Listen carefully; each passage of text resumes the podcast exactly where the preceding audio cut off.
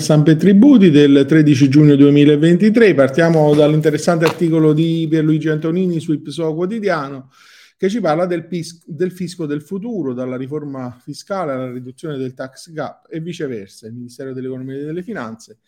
ha ehm, dato l'occasione di questo articolo emanando l'atto di indirizzo per il conseguimento degli obiettivi di politica fiscale per gli anni 2023-2025. Ruolo chiave ovviamente è ricoperto dalla riforma fiscale, il cui disegno di legge è attualmente all'esame del Parlamento, che dovrà riscrivere il nostro sistema fiscale tanto da un punto di vista sostanziale quanto procedurale nell'ottica della semplificazione degli adempimenti, della modernizzazione delle interazioni tra le parti coinvolte e della riduzione dei costi a carico dei contribuenti, favorendo la compliance volontaria e riducendo attraverso l'individuazione di situazioni più insidiose il tax gap e l'evasione eh, fiscale.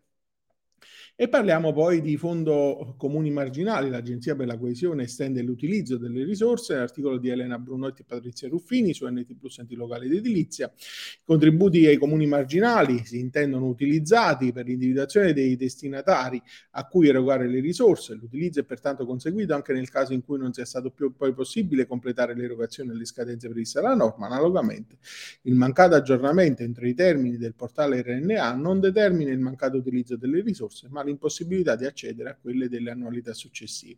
Con la FAC 34-2023 l'Agenzia per la coesione ter- sociale torna sui contributi a valere sul Fondo Comuni Marginali per interventi di sostegno delle popolazioni residenti nei comuni svantaggiati per ciascuno degli anni dal 2021 al 2023 offrendo appunto utili eh, chiarimenti. E poi sulla residenza fiscale delle persone fisiche, chance per le zone svantaggiate, l'articolo di Enrico De Mita che troviamo su NT Plus Fisco, il disegno di legge delega C1038 prevede che si intervenga con una revisione organica della disciplina della, della eh, residenza fiscale delle persone fisiche, un'occasione non solo per evitare la doppia imposizione, difatti secondo De Mita il, il riformatore deve svolgere eh, questa, eh, questo compito agevolando non solo eh, i pensionati che si trasferiscono con la propria residenza al sud, ma anche in quelle aree che per una semplificazione impropria e poco in linea con i principi costituzionali si definiscono svantaggiate. Le zone appenniniche e montane sono zone al centro della gestione sostenibile del patrimonio naturale e di uno sviluppo socio-economico eh, duraturo che possono diventare laboratori di innovazione e di sviluppo e che sono oggi il fondamentale presidio idrogeologico e presidio della biodiversità. Una parola risorsa integrale della transizione ecologica nell'ottica espressa negli articoli 9 e 40 41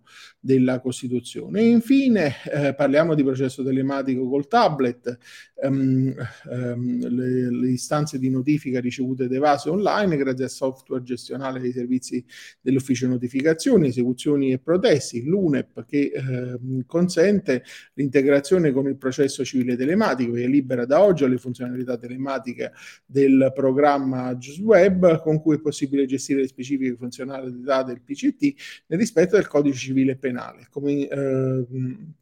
comincia per il personale della giustizia la fase di training on the job, eh, dopo la preparazione e configurazione degli ambienti e il supporto ai tecnici distrettuali per la verifica dei flussi in eh, produzione iniziata il 5 giugno scorso. L'ultimo articolo di oggi è di Alessandro Merciani, lo troviamo su NT Plus Enti Locale ed Edilizia, l'applicazione del canone non ricognitorio del codice della strada dopo l'introduzione del CUP um, e eh, se, fa un po' il punto della situazione su quella della disciplina del canone previsto all'articolo 27 del codice della strada che ha registrato un importante aggiornamento nelle casistiche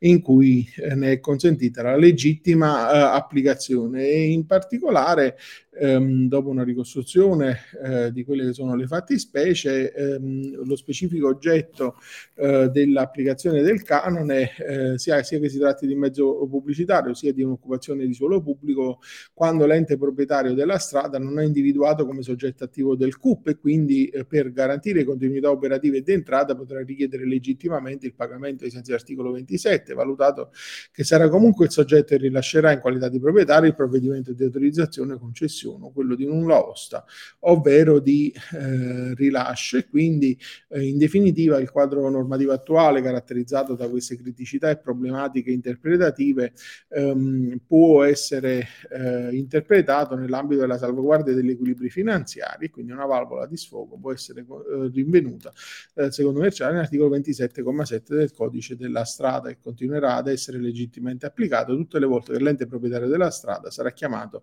a rilasciare un provvedimento in ordine all'uso o all'occupazione di una strada di sua proprietà, salvo i casi in cui la legge non abbia individuato l'ente stesso quale soggetto attivo del canone unico patrimoniale, nel qual caso insomma c'è un uh, diverso uh, prelievo da esigere.